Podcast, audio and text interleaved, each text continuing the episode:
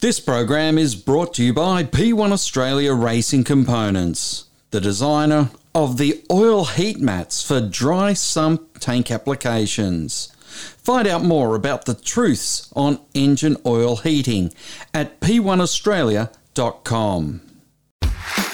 You love supercars and keeping up to speed sometimes means hitting the rev limiter? Welcome to the Gates Rev Limiter podcast.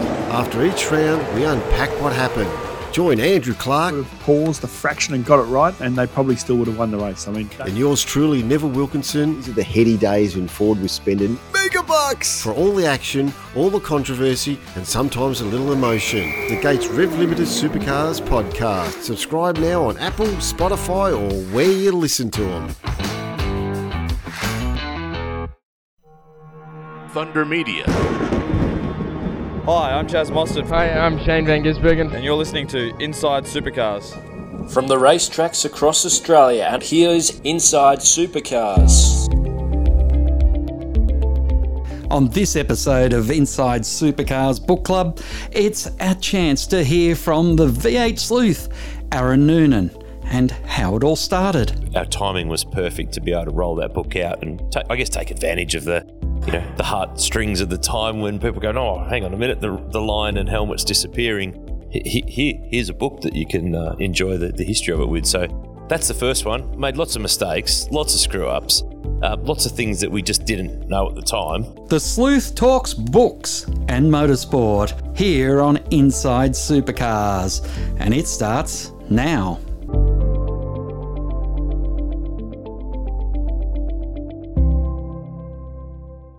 Welcome to Inside Supercars as we continue our series looking at motorsport and Australian motorsport books. And one man who has published quite a number of them now is Aaron Noonan from the V8 Sleuth.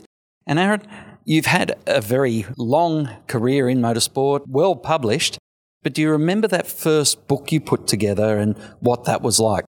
I wish I knew than what I know now because I would have saved a whole pile of grief, probably some money, and plenty of hours as well, Craig. But um, I mean, we've been publishing books now for probably five or six years. But to go back to the the first one that we published ourselves was a history of the Holden Racing team's cars, and that's um, you know it's it's that book. It's its fault that the rest of this stuff's flowed. So uh, I think that was I'd seen a book that McLaren did with all of their race cars, not just Formula One, but they they did a um, a really nice big square coffee table style book, and, and it wasn't too overblown. It didn't it didn't go in depth nitty gritty on every single model McLaren, but it was really nice. And a lot of the cars had been photographed in studios, and I thought, wow, imagine the budget to do that. And so I was kind of that inspired the HRT one. And when it was confirmed that they were going to lose the factory backing, um, so that was at the end of 16. So during 16, that call was announced. So our timing was perfect to be able to roll that book out and I guess take advantage of the you know the heartstrings of the time when people go, oh, hang on a minute, the the lion and helmet's disappearing. Here, here's a book that you can uh, enjoy the, the history of it with. So that's the first one. Made lots of mistakes, lots of screw ups, uh, lots of things that we just didn't know at the time. And um, I think we've done probably somewhere in the vicinity of 10 to 15 cents that we've either published ourselves or been heavily involved with for other people. So um, yeah, but I would love to go back about six or seven years because I probably would get a whole pile of hours of my life back that I probably wasted doing parts of that book that we just didn't know any different. A lot of the people I've spoken to already on the show, they were commissioned to do that work for Penguin, for Random House, for, for big publishers in the country who were looking at hitting a niche and uh, then running with it. For yourself, self publishing, learning it all on the run, what was the biggest takeaway from that first one that you've been able to then go, ah, oh, when I do this again, we make these changes and then now with the, the current latest edition book, which is the history of the Adelaide 500, you haven't made those mistakes ever again. No, the difference is too. When I did the first book, it was me. There, like I had at the time, um, the business was much smaller. It was pretty much me. But now with the guys that we have on our team, Will Dale, Stefan Bartholomaeus, I mean Connor O'Brien's more in the web, but more than capable of being able to write for a book if need be. So I can kind of that my role is more now about the the monies and the dollars and cents and the wheeling and dealing and the making sure that we've got you know the cover approved with the, if there's a licensing issue that we've, we're working in partnership with someone else like we're you know, we're, we're going to do some more car history books with Triple Eight and Tickford for their 20th anniversaries. They're official books, so I'll handle all that. I'll handle images. The boys will handle the writing, and I'll still get involved in a pile of it. So that's probably the biggest thing that's changed along the way since we did the first one um, six or seven years ago. But the thing that hasn't changed, I mean, everyone said, I remember 10 years ago, Pico, books are dead. Books are dead. It's all about Kindles. It's all about iPads. It's all about reading electronically. This is totally proof that if you've got and there's two, you said about it before, those bigger publishers. There's two games in town. There's the big publisher volume low price, which is the books you see at Father's Day, Christmas, Big W, Kmart, and, and specialist bookshops. And then there's the stuff we're doing, which is it's niche, but having said that, there's a niche for it. Uh, it's low print run. Yes, it's higher at its price pricing price point, um, but it's limited. You know, we'll print two, maybe three thousand of some of these books other publishers with those more broader titles will do 12 or 15,000. And if they sell well, they'll reprint and reprint and keep going until the, the demand slows down. So, um, and we've done a little bit. I've written a few books for other publishers. Um, most recently, Neil Crompton's book. I wrote that with Neil um, for HarperCollins, and there's another project coming with those guys next year. But knowing the two sides of the fence, I mean, I couldn't do a book like that because I don't have as big a cricket bat as those guys have, and and all that sort of stuff. But the thing that we have that was critical that probably wouldn't have meant, well, it probably meant that the book thing for us, the specialist books, would have been more of a struggle. We had a ready made audience. V8 Sleuth, social media following. I've been around the game a fair while now. I feel a little bit old, but I'm assured that I'm not. Um, so there's an awareness that I've got. The television stuff was obviously very good for that too. So we had an awareness in a market. We weren't trying to build it from scratch, which was a massive key. You went through a whole bunch of ideas, and obviously you've said that McLaren idea was the, the genesis of it. What would you change now from that first HRT book? Were you to do a HRT book again, or if you were to reprint it again now in a second run or, a, or an updated edition? Well, we, we did a, a, an updated second edition of HRT in, in recent times. So the key there was, I mean, the first book was this big square thing because the McLaren thing was like that. But when you do economies of print scale and you think of the big rolls of paper that printers have, they tend to go off how many book pages can they print on one big roll of paper. And quite often you'll want to do a nice, you know, I want that square book. Yeah, but mate, you'll fit four of them across the big roll of paper, where if you do another size, you'll get seven and your books will be cheaper. Of course, didn't know that, did I? I wanted it to look like the McLaren book. So um, and then when we did do that second edition of HRT, which is an updated version, it's based on the same book, but it's in a new format. It's in the same format that we've done for DJR and Perkins. So we had a template and we had a, and not just template of how it looked, but also a template of how we put it together behind the scenes. So um, probably the biggest thing though was don't try to do it all yourself. Sometimes it's better to pay the money for someone else to do. And David Hassall, long-time journo friend of mine, um, was the editor at Motorsport News when I was a kid, started off. He proofed the first book because I'd seen it. My eyes were square looking at it over and over. You need some other eyes, you need some other input. Uh, trying to do it all your own, yes, it's economically better, but it'll cost you way more time and it'll fry your brain. So that's one of the big things I definitely learned. Never doing that again. Without trying to run this show as a promotion for buying V8 Sleuth books, how important on a niche publishing side are those pre orders? When you come out and say, I'm going to do a book on Cedo, which is currently on sale at uh, all good Adelaide 500s and uh, online at Sleuth. But no, in all seriousness, you say you're going to do a book about Cedo. How important are those pre orders in whether you do 1,000 or 2,000 and then when someone hears about it later, there's something available for them. Yeah, it's a little bit like I'd liken it to model cars. It's the same type of thing. You don't want to make too many that you're stuck with them, but you don't want to make you want to make enough that you make this project worth its while.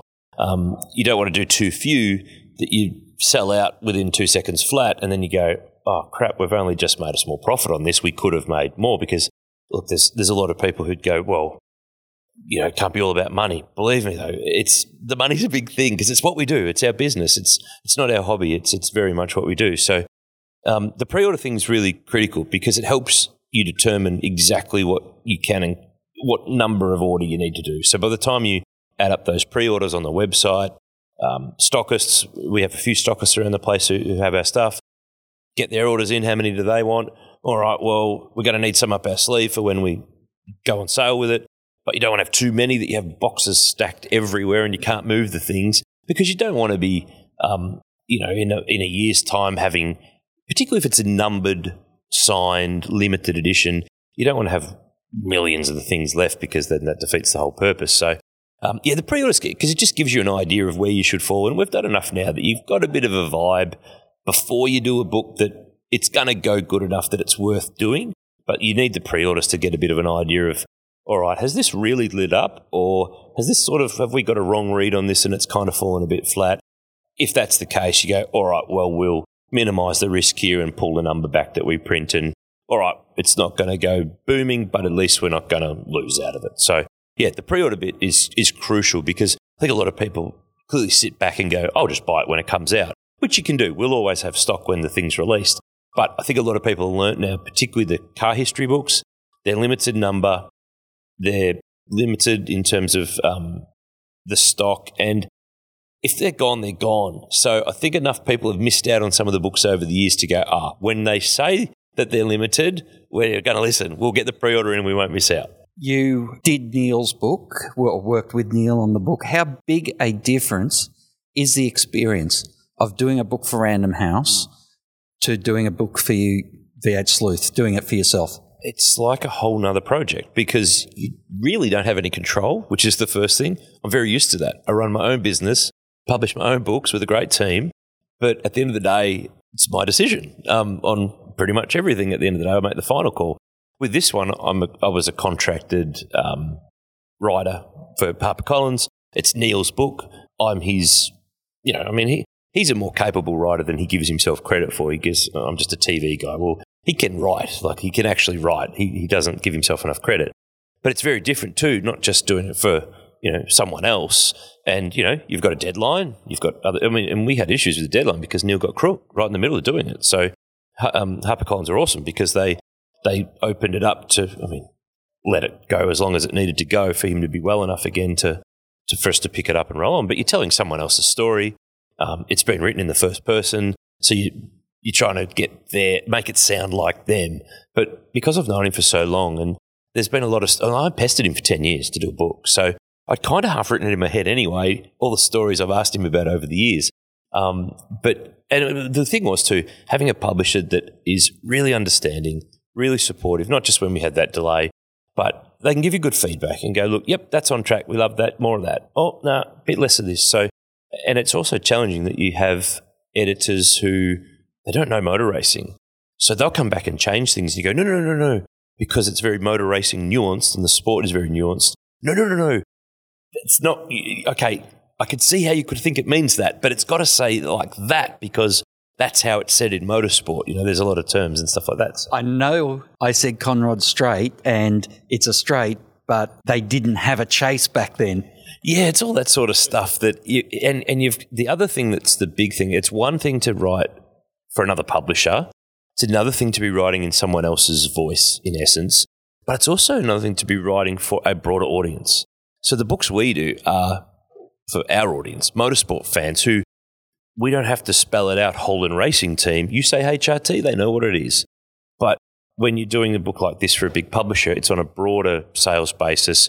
So it's not, you know, plenty of hardcore fans are buying it and reading it and enjoying it. But you also have to cater for the, the you've got to explain things a bit more. You've got to spend a bit more of your word count just setting the scene on who's this person, why are they important, where do they fit into the whole scheme, rather than just blazing in with you know, Billy, Bobby, or Joe, who you and I know, but all the other people out there don't. So that's that's the other thing. You've got to almost re reprogram your brain.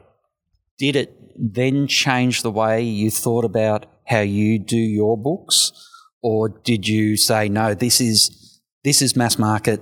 I'm still niche, and I I don't think there's much that crosses over there. Um, I don't think there. I mean, in the content yes, it's still applicable if we published it or someone else did, but from the way it all, all the other bits, they're so different. They're completely different. And our, our stuff that we do is probably more um, what would you say? It's more info based content. I mean, it's hard to go into storytelling with a lot of that stuff. Whereas in a, a book like Neil's, it's full of stories, it's full of anecdotes. It's got to be entertaining, um, reflective, um, honest. It's got to be a lot of things. Whereas I guess the books we do are our fans want us. They want to see that cool rare photo of the Larry Perkins Commodore testing with a different wing on it. Whereas Joe Blow on the streets, like, who cares? Who cares? So that's probably the biggest difference. But it's probably about the process to what you learn from doing it for someone else in a big publisher. You, you always pick up things that you can. It might not directly apply to your world, but you can. You know, there's there's little things that you can adapt to that, that definitely work. I've had authors say to me, what I learned is I never want to do another book. Obviously, that doesn't apply in your case, but what, are the, what is the challenge there? It does. Oh, I've thought that many times um, because you got it, they're big projects, and particularly the ones we publish, because they're they're very fact detail laden. They're very rich in that stuff. So that's more things that you can get wrong. So um, I've got to the end of many books and exactly thought I'm never doing another book again um, because they do take a lot. And, and when the books turn up from the printers, I have this thing. Don't know why. When they turn up, I don't want to look at them. Uh, you know, everyone else is wanting to crack it open and see what it looks like. I know what it looks like. We just spent the last six months doing it on a computer screen. Um, I do like the new book smell though. That's probably what gets me in line. But I don't look at them for three or four weeks. I just I don't want to see if there's something wrong. I'll always find something that I go, oh, I don't like that. Why did we do that? Uh, I don't know. It takes a month to sort of you know get settled in, and I feel all right to look at it, and then it's okay after that, and we'll think about the next one. So, What is the book you would love to write? oh, gee, Ignore the commercial realities, ignore legality. illegal illegalities. Uh, just who is the person or what is the car that is the story you'd love to tell, but it is the story that only maybe that you think Aaron Noonan would want to read. I think um, I'd love to do a book that's all the cheating scandals of history, but um, I've been wanting I- to do that yeah. po- podcast for a while. I, I, I, maybe that's the thing to do when I know that I'm just about to leave and go. Well, I'm done. See you later. Um, there's a f- oh, we kick around ideas at work all the time, and I know Will Dale's got he's got a couple of projects. He goes, I'd love to do that one day, and oh, we've all got these ones, and you go, oh yeah, but it won't stack up. Nah, not enough people will buy it, or it's too niche, or oh, it's bleh, it's bleh. But I, I reckon I've probably done the like the HRT one was the one that I sort of went, oh, I really would like to do that. But one that's popped up at work and we've kicked it around and we there's is there a way to do another Peter Brock book that hasn't been done? You probably would say no, really. I mean, there's been a I, I would actually say yes. well because I think there are some angles, there are some angles that I don't think have been explored. But as you said, there's a lot of them, and how do you make it stand out from the crowd? Yeah, and one of the ones that we've kicked around at work, which is appealing but it's also very imposing, is Brock every race. Go through from 1967, whatever the first one was with the A30 Austin, right through to 2006. And not, you clearly couldn't write reams and reams about each event, but you think about there's a lot of the big ticket stuff that we all know and remember, but there's piles of interesting one offy stuff and unique things. We've got so many great old archive photos that it's probably a project like that that's the only way you'll make them see the light of day. So it's a lot of work, it's a lot of effort. There is a book, um, there's an Ayrton Senna book like that where they've captured all of his races. Um, and there's a Niki Lauda one too that came out about a year or two ago. So I, that's the, I think that would be our, as a Brock fan as a kid, that's probably the biggest geez, it'd be a lot of pages, but it'd be probably the big, big book that you'd say would be the, the one to try to do somewhere, sometime. Is there a finite life on a Peter Brock book? Let's face it, the Peter Brock fans are getting older and not with us anymore. Yeah. So, is there a time where that story won't be relevant anymore? And I, uh, music is the classic case. There are some songs that could have been the, the most popular songs of their era. If you put them on the radio today, you can't get you can't even get the kids to watch the video clip hmm. I'm on YouTube for more than thirty seconds. They want to move on because it doesn't it doesn't appeal to them. Yeah, I feel a bit. I mean, he's been gone now for what 15, 16 years since 06. So there's. I feel it. I don't think it will ever die. The Brock thing won't die because Is he Ned Kelly? You can put out a Ned Kelly book and it sells. Yeah, I think so. As long as you can find a different angle or put it together in a different way. He's always he's got who's going to beat him for nine wins at Bathurst? There's a statue at the front of the museum. Who's going to get a statue other than him? Um, the trophy's named after him. So he's omnipresent no matter how many years we tick by down the track. We're losing Holdens. There's another link gone.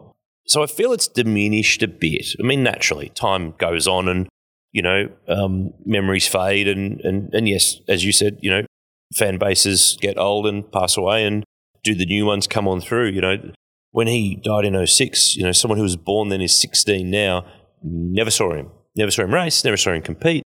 Just could read about him in a book or somewhere. But I always think that the great thing about the world now, where there's such a thirst for content, particularly video, like Netflix and all that stuff, and you see the odd song or the odd thing from the past get reinterpreted or put in a movie or pop back up somewhere somehow, and it brings something old new again. Um, you know, Michael Jordan's massive, but the the Last Dance doco brought all that early 90, mid 90s back. So um, I can't help but think somewhere along the line something like that happens because no matter which way you who you compare him to, he's you know he was amazing. There will never be another person in the sport in Australia like him or the impact he had.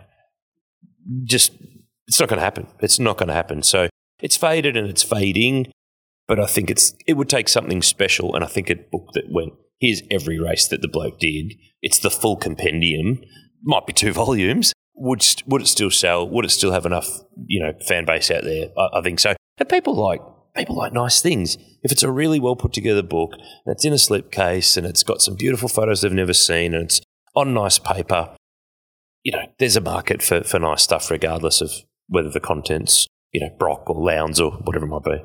What, if you're comfortable saying, is 300 books enough to be viable? The, not, nah, not in, not in any type of book, whether it's a a low run thing or a yeah, no, you you need you need to be well, it depends. Every book's different. Every some have got licensing costs with teams that you're working with.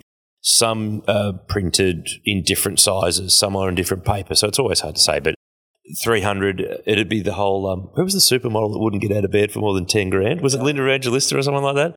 It's a bit like that. I think it's like that. 300 books, we're not getting out of the office with that. So yeah, you, you'd need to be, oh, you need to be over a thousand to have, even have something. That, but then again, how much are you selling it for? How much is it wholesaling for? Um, what's it? Yeah, and- is it a commission? yeah, there's so many elements, and and the way of the world now, mate, price of everything's gone up. Paper, whether you're printing locally or offshore, up. You know, transporting stuff. You know, you print two or three thousand books from offshore. That's a lot of room to fit in a container. So that's gone up. So it's getting harder all the time. So kind of the par score for how many copies has gone up as well. So it's harder. Aaron, it's it's always a pleasure to catch up with you. It's always a fascinating chat. I thank you for your time again. And uh, well, I mentioned the Adelaide book. I know you can get the Seton book. I can't keep up with all the books. The Perkins book is still out there. The HRT book, second edition, is around. What's next? what have I missed? Well, oh, there's there's a few there that we've done. I've forgotten half of them now, but uh, Jim Richards, he's next. So that that's um, out for Christmas 2022, and obviously ongoing into 23, um, which we're really proud of. And, and Jim was awesome to, to do that with. 20th anniversary of Triple Eight Cars next year, because 2003, 2023.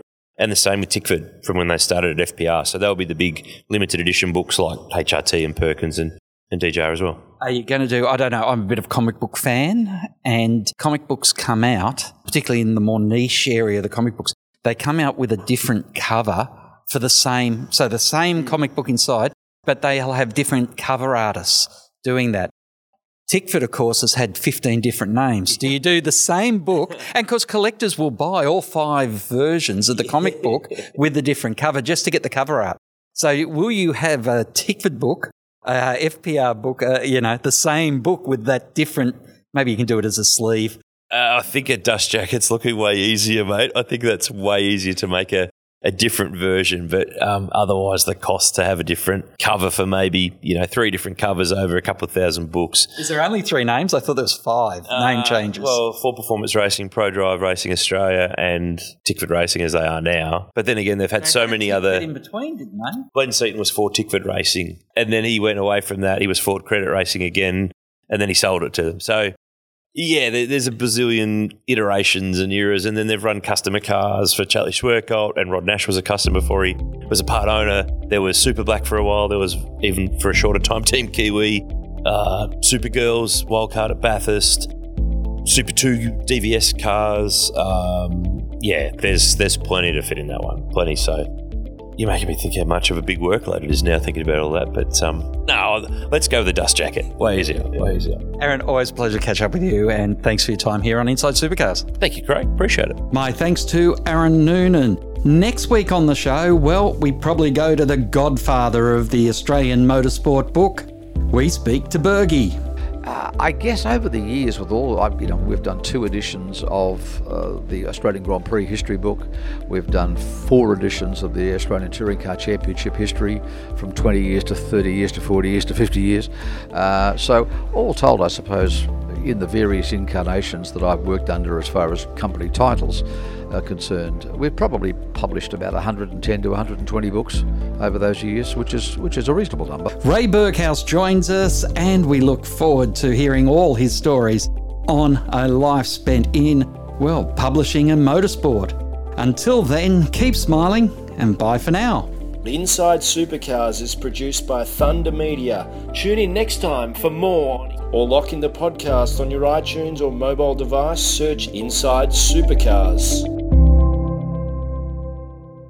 The views expressed on Inside Supercars, including the panelists and guests, do not reflect the views of the network, Thunder Media, or Sport Radio. Any publication or rebroadcast of the show without the expressed written permission of Thunder Media is strictly prohibited. You love supercars and keeping up to speed sometimes means hitting the rev limiter? Welcome to the Gates Rev Limiter podcast. After each round, we unpack what happened.